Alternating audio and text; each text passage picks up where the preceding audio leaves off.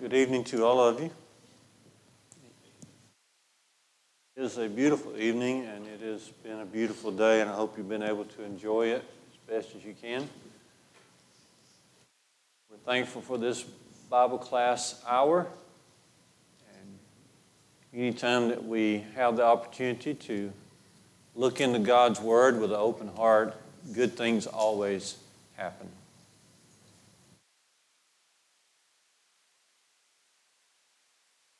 Let's bow together as we uh, get ready for class. Holy Divine Father, how grateful we are. Lord, thank you for life itself and thank you for providing blessings every day. Help us, Father, never to forget where all of our blessings come from. Lord, we're especially mindful of your great love for us. Father, it's hard for us to understand it all, but thank you, Father. Thank you for sending your Son to die for us. Thank you, O Lord, for the power that you have displayed through uh, Jesus. Thank you, dear God, for the example of our Lord Jesus. Thank you for the scriptures. And help us, Father, as we open up your word, that our minds will be open to what we can learn. Lord, we are so grateful for our families. We're grateful for our, our moms and dads. We're thankful for our little ones. Pray your blessing upon them, not only this evening as they study in Bible class, but also every day as their little heart, hearts are being shaped uh, for your service. Lord, we're mindful of those that have been on our list, and we've been praying for uh, those on the list. Pray your blessing upon Brother Keith uh, this evening as he will be undergoing tests uh, tomorrow. We pray your richest blessings to be with him and Deneen. And Father, all those on our list we do pray for. Lord, we pray that you would guide us in our everyday lives, that you would help us to be mindful of uh, the influence that, that we can and should have uh, for you. Lord, we pray that you would help our church family here, Father, that you would help us to be united upon uh, your word, that you would help us, Father, as we worship, help us as we serve. Dear God, we pray for the world. We pray that more and more will recognize sin for what it is, and that we'll be ready to have the gospel of Jesus to share with them. Look down upon us, Father, we ask we beg you in your tender mercy to forgive us of any thought or any action that has gone astray. In Jesus Christ's name we pray. Amen.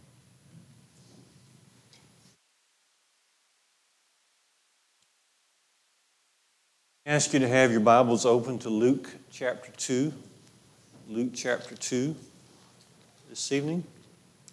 We began a study in Luke 2 several weeks ago, and I want to finish uh, this with you. We're going to be focusing on a man by the name of uh, Simeon. Okay. We'll be focusing on Simeon and asking some questions um, about Simeon. So if you have your Bibles open to Luke chapter 2, you'll be able to answer these questions. You'll be able to see the, the direction in which we're going. Okay. Luke uh, chapter 2. Hmm.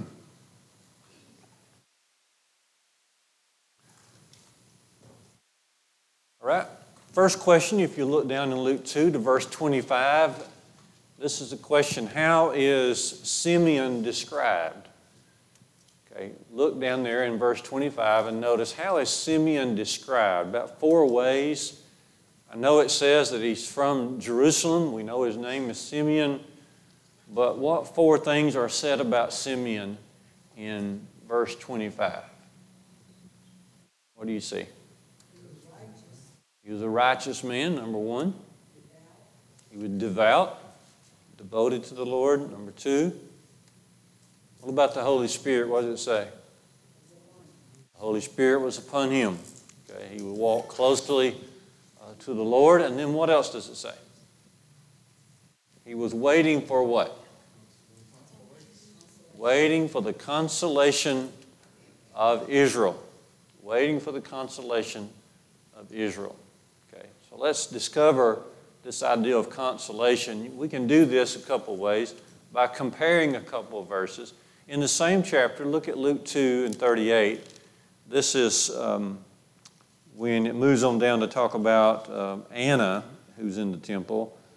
But notice Luke 2:38 it says, "Coming up at that very hour, Anna began to give thanks to God and to speak of him to all who were waiting for the redemption of Jerusalem." So those ter- those phrases are, are basically the same: the consolation of Israel, the redemption of Jerusalem which simply means, of course, as you know, to be redeemed from our sins is to receive forgiveness uh, of our sins. Now, hold your place and jump over to Luke uh, 23,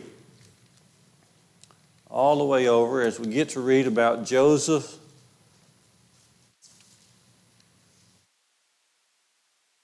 Luke 23. We get to read about Joseph of Arimathea. What did Joseph do Joseph of Arimathea, what did he do? He took the body of Jesus and buried it. And so notice this about Joseph of Arimathea in, in um, Luke 23 51. It says, He was also good and righteous, and he had not consented to the decision and action to crucify Jesus. And look what he was looking for. And he was looking for the kingdom of God. So, Simeon is waiting for the consolation of Israel. Anna says she's looking for the redemption of Jerusalem. Joseph of Arimathea, he is looking for the kingdom of God. All those are equivalent. Okay? Basically talking about the salvation that's coming through Jesus. They've, they've been knowing that Jesus is coming and salvation is coming with him. So notice right here in verse 25 of Luke 2 how that Simeon is described. Now let's think about the word consolation for a moment. What word do you see inside the word consolation? Console. Console. Console. Comfort. Okay.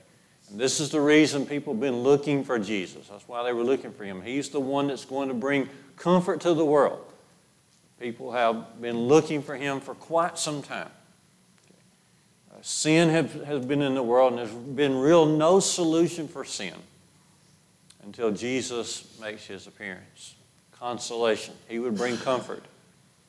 Remember Jesus himself speaking Sermon on the Mount, Matthew 5, verses 3 through 5, where he said, Blessed are those that mourn for what?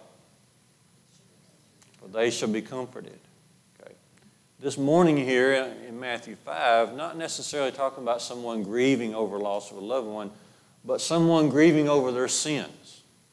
See?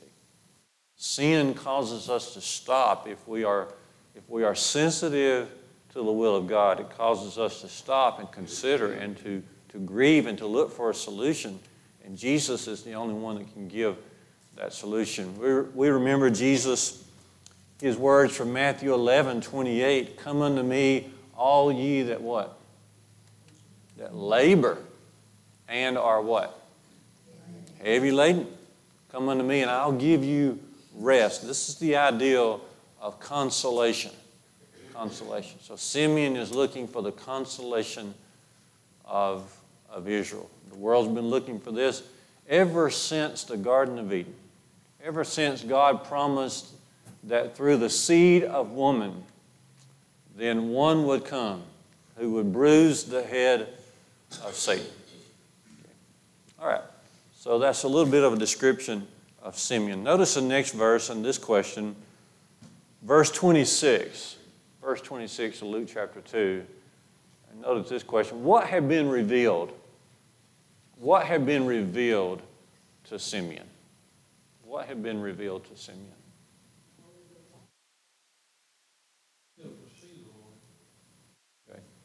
That he would, he would live to see the Lord. Okay. He would not see death until he had seen who? Now, this has been revealed to him. Now, these, these type of revealings do not occur anymore today. Don't, we don't look for this. We don't look for the Lord to, to speak directly to us today because the scriptures have been fulfilled. The scriptures have been completed. Jesus says in John 16, 13, the Holy Spirit guided the apostles into all the truth. We now have all the truth. We don't have the need for direct and direct and miraculous uh, revealings as they had in the first century. Okay? And that's okay. It's still fun to study uh, Simeon. Okay?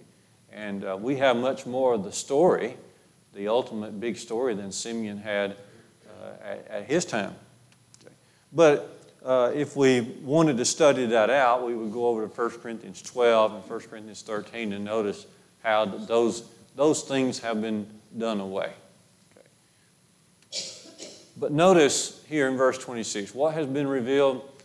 Well, two things. Two things.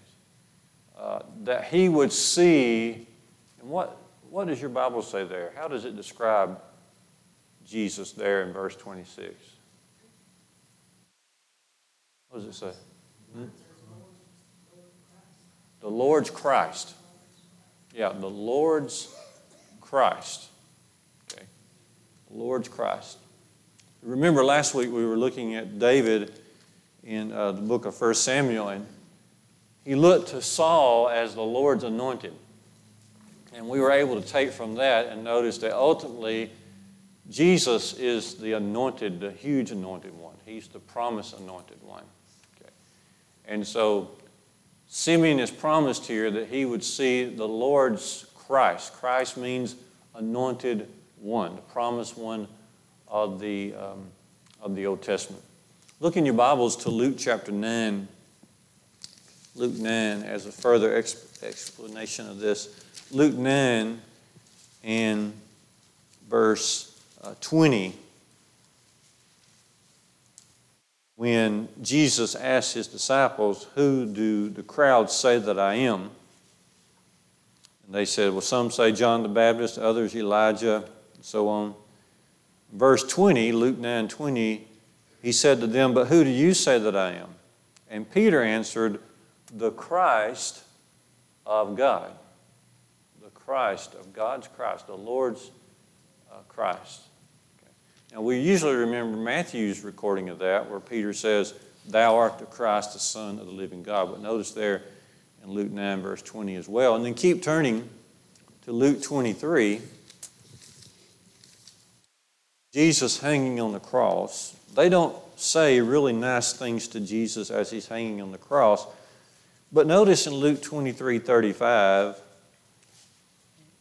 Jesus hanging on the cross, Luke 23 35, the people stood by watching, but the ruler scoffed at him, saying, He saved others, let him save himself. If he is the chosen, or if he is the Christ of God, he has chosen one. Okay. Now, sometimes when people are saying evil things, they, also, they, they still end up saying something that's true. This is true. He is the chosen one, He is the Christ. Okay? They had heard that about Him. Now they're flinging those words into His ears, trying to make Him feel bad, not realizing what Jesus was doing is the very thing that the Christ, the chosen one, uh, would do. Okay? So, here in Luke 2.26, what has been revealed to Simeon uh, that he would not see death until he saw the Lord's uh, Christ. Now let's think about that phrase back in Luke 2:26 about seeing death. Seeing death. Here, seeing death is just is just straightforward. In other words, he's not going to die until he sees Christ. And this is what's happening with him on this occasion. Okay? But sometimes that same phrase is used more in a heavenly sense. Okay, and let's notice that in the Gospel of John. If you uh, flip your Bibles over to John chapter 8, for instance, you'll see that seeing death sometimes doesn't mean not dying physically, but sometimes has more of a heavenly meaning. In John 8, verse uh, 51, listen to what Jesus says. John 8 51. He says, Truly, truly, I say to you, if anyone keeps my word, he will never see death. Okay. Obviously, that doesn't mean that he won't ever physically die, but that rather he won't experience eternal death. Okay. He won't, he'll, he'll be able to go and be with God and have, have life as it truly uh, is. If you jump back to John 6, along about verse uh, 50, I think there's a similar usage of the, uh, of the word. John 6, verse, uh, verse 50, yeah. This is the bread, Jesus says. He's talking about himself being the bread of heaven. He says, This is the bread that comes down from heaven, so that one may eat of it and not die. So if we partake of Jesus, that is, partake of his words, okay, and follow him, ingest his ways into our hearts and lives, then we won't die. That is, we won't die um, eternally. Okay? We won't suffer eternal death. Now look to uh, John 11, Jesus discussing things with Martha, Lazarus having died. And you recall in John 11, Jesus' words to Martha, 25 and 26. John 11, he says, I am the resurrection and the life. Whoever believes in me, though he die, yet shall he live. And everyone who lives and believes in me shall never die. So, Luke 2.26, what had been revealed uh, to Simeon that he would not die actually physically until he got to see uh, Jesus. Okay, next question, verse 27. Verse 27. How is it that Simeon meets Jesus and his family? Where do they meet? And what is the occasion here?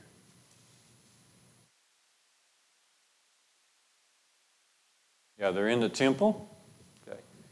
And what is Jesus doing in the temple?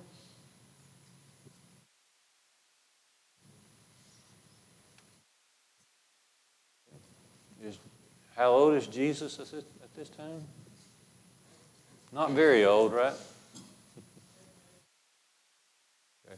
So they had, if you jump back to Luke 2.21, you see as, as the old law instructed, they had brought Jesus and had him circumcised on the eighth day.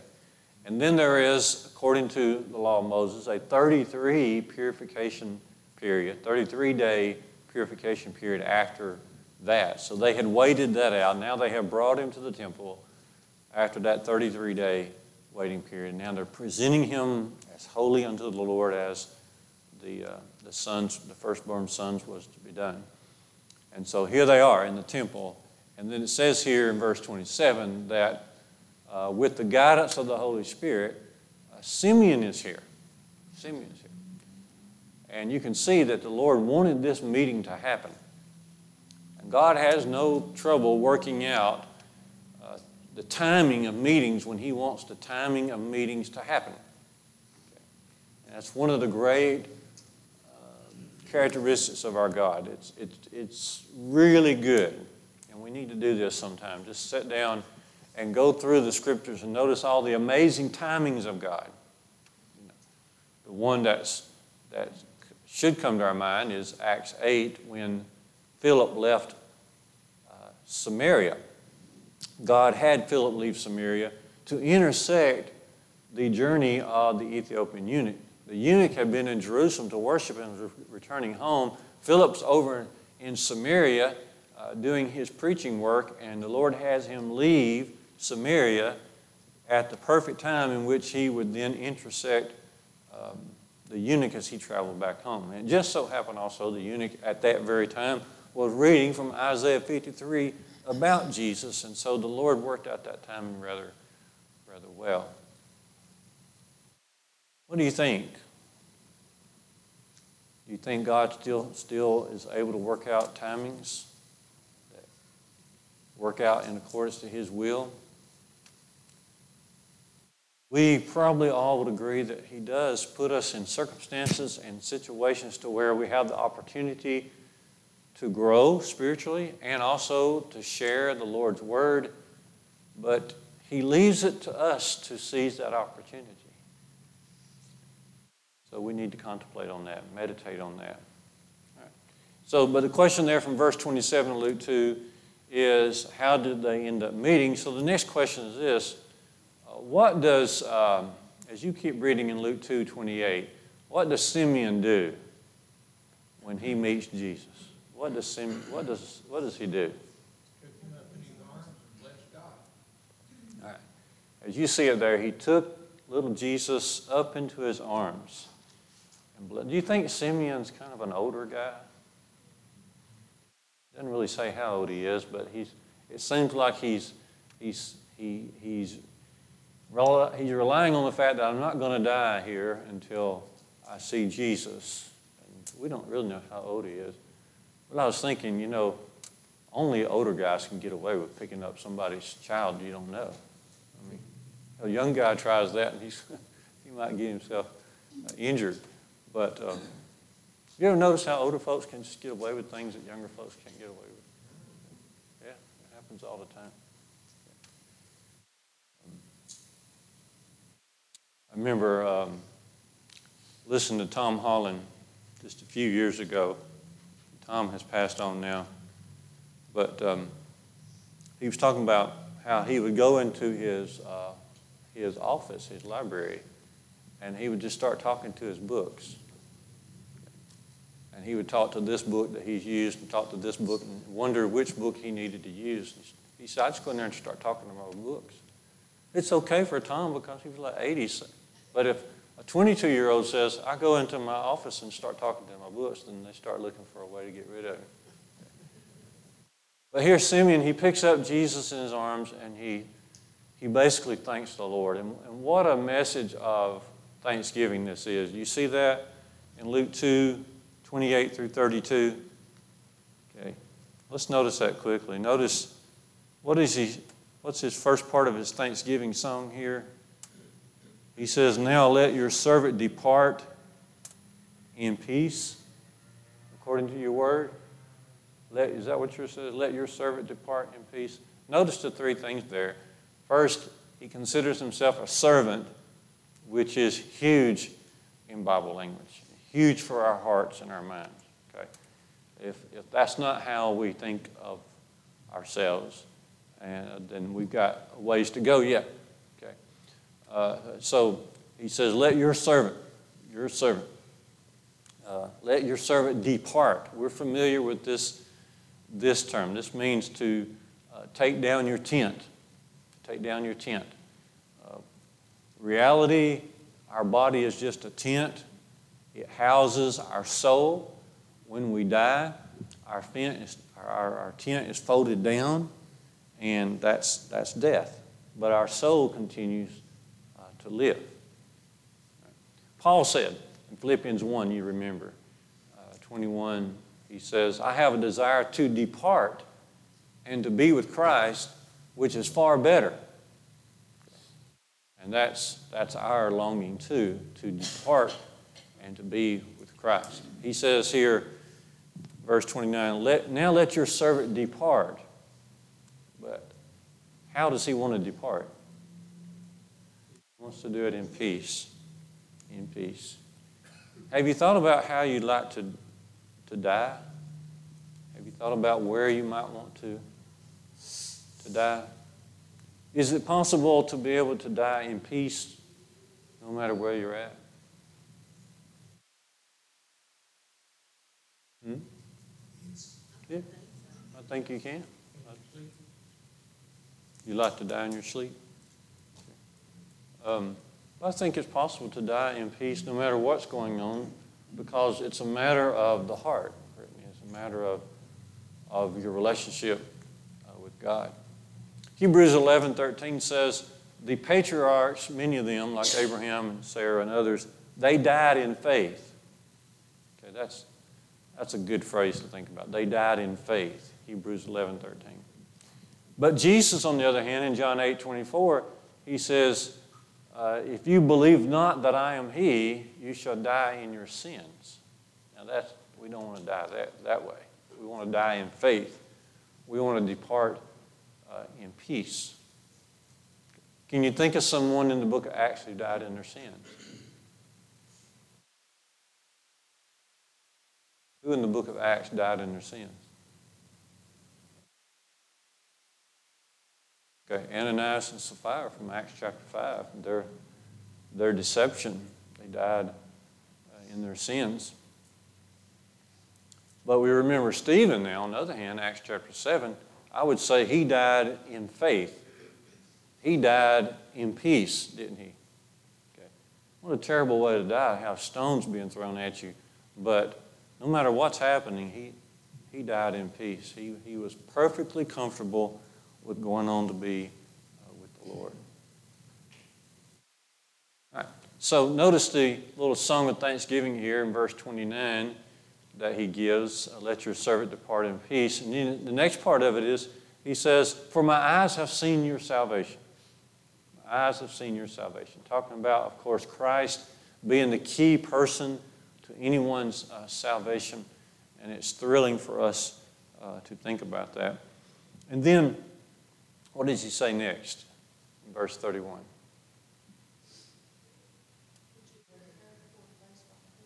Which you have prepared before what? Before all the people. This salvation that was promised and that has now come is salvation not just for Simeon, okay, not just for the Jews, not, but for everybody, for all people. In the same chapter, uh, as you recall, in Luke um, 2, up in verse, uh, verse 10 in a pronouncement of Jesus' uh, birth. You see it there in Luke 2, verse 10. And the angel said to them, Fear not, for behold, I bring you good news of great joy that will be for all the people. And that's what the Great Commission is all about. Go take the gospel to all nations. Okay? Repentance and remission of sins, Luke 24. 47. Okay. So notice this, this thanksgiving he gives uh, to God, which is nice. So verse, from verse 28, 29, uh, 30, 31, especially verse 32, he says, This salvation is a light for the Gentiles and glory for who? For Israel. Now, you can trace the passages about how salvation was a light to the Gentiles, and not hard to do. Let's think about that glory of Israel. This is kind of sad. It's kind of sad. You know, there's, um, I looked at a, there's over 5,000 synagogues in the United States. People still worshiping under the Jewish, old Jewish law. Uh, there's about 5.5 million Jews, practicing Jews in our country. Of course, a lot more worldwide, a lot more over in, in Israel, Judea area now. But isn't that sad? Where Christ was meant to be the glory of Israel.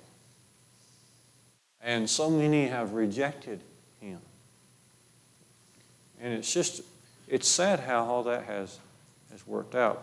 Not because of a lack of opportunity, okay? not because of a lack of information.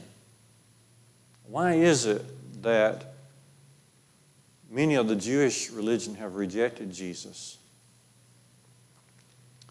Well, the answer is given for us in 2 Corinthians 3, where Paul talks about this in his own day, speaking of his own people, the Jews. 2 Corinthians uh, 3 14, he says, But their minds were hardened, for to this day, when they read the Old Covenant, that same veil, that same veil remains unlifted because only through Christ is it taken away. Yes, he says, to this day, whenever Moses is read, a veil lies over their hearts. But when one turns to the Lord, the veil is removed. That is, when one opens up the new covenant, the New Testament opens up information about the life of Christ, that, that veil is removed. But this veil remains on people's hearts, not just Jewish people, but people of all uh, nations. Okay? So let's go to the next verse, next question here. Luke 2:33. The question is, uh, how does Joseph and Mary react to what Simeon says? They marvel. What's another word for marvel? You think? Just amazed. they were amazed. They were amazed. They were giving, they were being given little bits of information here and there. The angels had talked to them, but still, it wasn't the easiest thing in the world to put all this together, and even with their son right there before them. But they're putting it all together. They've, they've had the shepherds to come and give reverence to Jesus. They've had the angels come and talk to them about the coming Jesus. And they're putting this together and they're beginning to, to understand more and more. They're amazed. Shouldn't we be even more amazed? Because we have now all the we have the whole story. They're they're right there in the middle of the forest, and they're putting things together. But Here we are on the other side of it. Shouldn't we be even more amazed, more more um, more in awe of all that God has done? Shouldn't, shouldn't we have the anxiousness to share uh, what we are understanding? So Luke 2.33, how, what was their reaction? What was their uh, reaction? And it's so true. They were, they were amazed. They, they marveled at what he had said. You think about all the Old Testament references that's being brought out by Simeon. If we had the time, we could trace a lot of them. A lot of them come from Isaiah. Isaiah.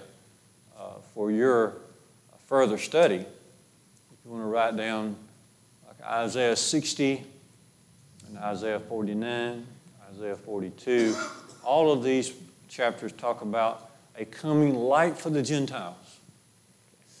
And so they're hearing they're hearing Simeon talk about things that, that to them are recognizable from the Old Testament prophets. So they're, they're just amazed uh, how this is being fulfilled in their own son. And then to verses 34 and 35, the question is what does, what does Simeon say to Mary? Now let's just look at this, verses 34 and 35 of Luke 2. Now, verse 34 says, Simeon blessed them, and then he said to Mary, his mother, Is there something being said here about Joseph? What do you think? He blesses them, Joseph and Mary, and then he turns to Mary, the mother, and says this What happened to Joseph later on? We don't, we, we, we see episodes where Mary's involved and the other brothers and sisters are involved. But wonder what happens to Joseph. Does the Bible say? What do you think, Mike? Does the Bible say what happened to Joseph?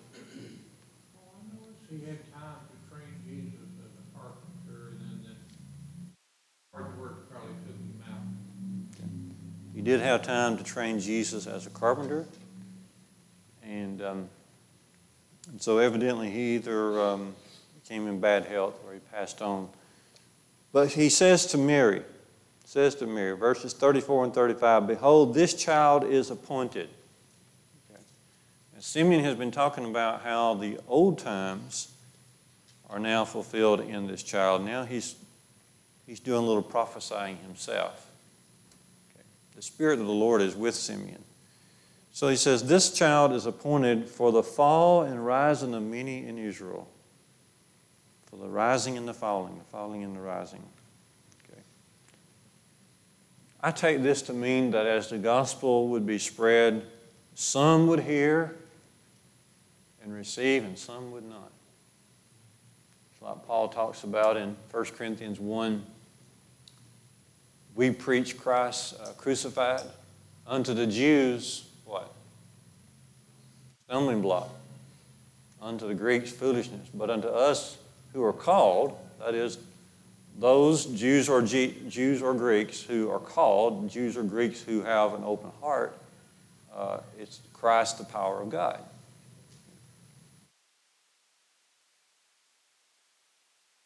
So he's appointed for the rising and falling. It's kind of a, a separating influence that Jesus would have. That's, the, that's really the prophecy here, is he would have a separating influence. Some would receive him, some would not. Jesus himself says in Matthew 10, you remember in verse 34 or so, he says, um, I have come to set a man against his own family. Remember that? I've not come to bring peace to the earth, but a what? A sword. Not that Jesus wants to create division, but it's the natural way of life because the Lord blesses us, but He doesn't, he doesn't make our decisions for us. So he is set for the rising and the falling of many. He says at the end of this uh, verse 35, he says that the hearts of many may be revealed. There's no neutral ground with Jesus. You either receive him or, or you don't. There's, there's no middle ground. There's no, there's no, there's no uh, gray area of compromise with him. Jesus says this in Matthew 12 30. He, that's, he that um, is not with me is what? Against me. He that gathers not with me scatters abroad. But notice right here in the middle, not only just a separating influence, okay, and a revealing influence, but notice there's a piercing influence of Jesus that is prophesied. What's going to what's going to pierce Mary's soul?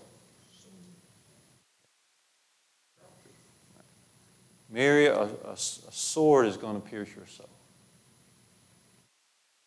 And we remember that at the foot of the cross, there's Mama, right? There's Mama. And she doesn't leave, she's there. And he looks to John there at the foot of the cross and says, Behold your mother, take care of, take care of Mama. So a sword is piercing her soul. I remember one of my teachers in school, Brother Rex Turner, he had a daughter to die of cancer. She was about 28, 29. And he lived in Montgomery, and she, the daughter was living in, uh, was in the hospital for many weeks uh, in Atlanta. And he said he went a time or two to Atlanta, but but he couldn't handle being there every day. But he said his wife never left her side. And so mamas have that kind of endearing uh, love. So there in John 19, 25 and 26, we read that Mary is right there is on, at the, on the ground as Jesus is up there in the air on the cross. So there's a piercing influence here. Simeon is telling the good news and the bad, but this is good news within the bad as well. Hmm? Go ahead. The word sword is used in thirty-five.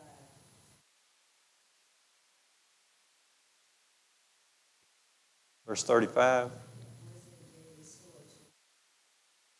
I think he's talking about the coming death of Jesus being the sword. Basically, the cross. Okay. And the, and the mistreatment that Jesus would receive. Mary would be witness to the mistreatment of Jesus, the mocking, and the increasing fervor, hatred toward him, but then mainly, I would say, the cross, her, witness of that. She's also there in Acts 1, following the resurrection, following Jesus' ascension up on high. She is with the apostles and she is praying with them. She's not losing her faith, but she, from the very beginning, she's told that bearing the Son of God will bring pain. And it did. She didn't understand it all, but you remember in Luke 138, she told the Lord, I'm your handmaid, I'm your servant, you, you do as you see fit. So a marvelous example. And in a sense, all moms, of course, never on the same level as Mary and Jesus, but in one sense, all moms need to be little Marys. They need to so train their children, especially their sons, to have a sacrificial life for Jesus. And that would be painful because that would probably mean that, that daughters and sons will leave you, not, not, but they'll get out here and they'll, they, will, they will shine their faith in their own lives. And, but we ought to be little Marys, preparing our little ones to grow up. They can't be Jesus, but they can follow Jesus. And there's no better joy for a parent to see their child or children giving up their lives uh, for the Lord Jesus. Maybe that brings up one other point. We all get a chance to raise baby Jesus. All of our kids are Jesus. We have a chance to raise them up for God. To be like Jesus. Okay.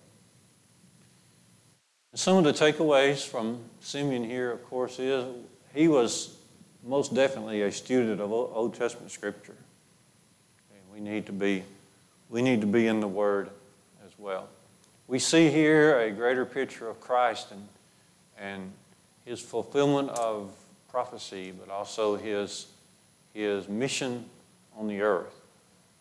He would have a piercing mission and a separating mission and a revealing mission, but we see his mission on earth. We see the need to be ready to die. Simeon was ready, wasn't he? Let your servant depart uh, in peace.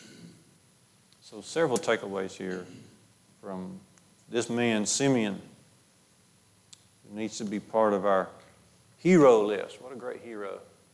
Simeon. Simeon came in when God wanted him to come in, and he did what the Lord wanted him to do.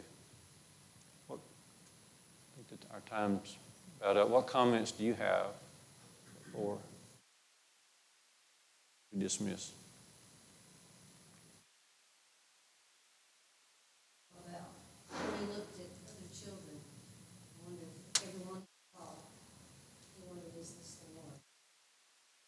Knew saw it. So Simeon had been looking. Miss Susan saying, wonder how many times he looked at one child and said, I wonder if this is the one. But he was being guided by the Holy Spirit. So he knew this was the one. Thank you so much for being in class, and we will take about a five minute break before our devotion.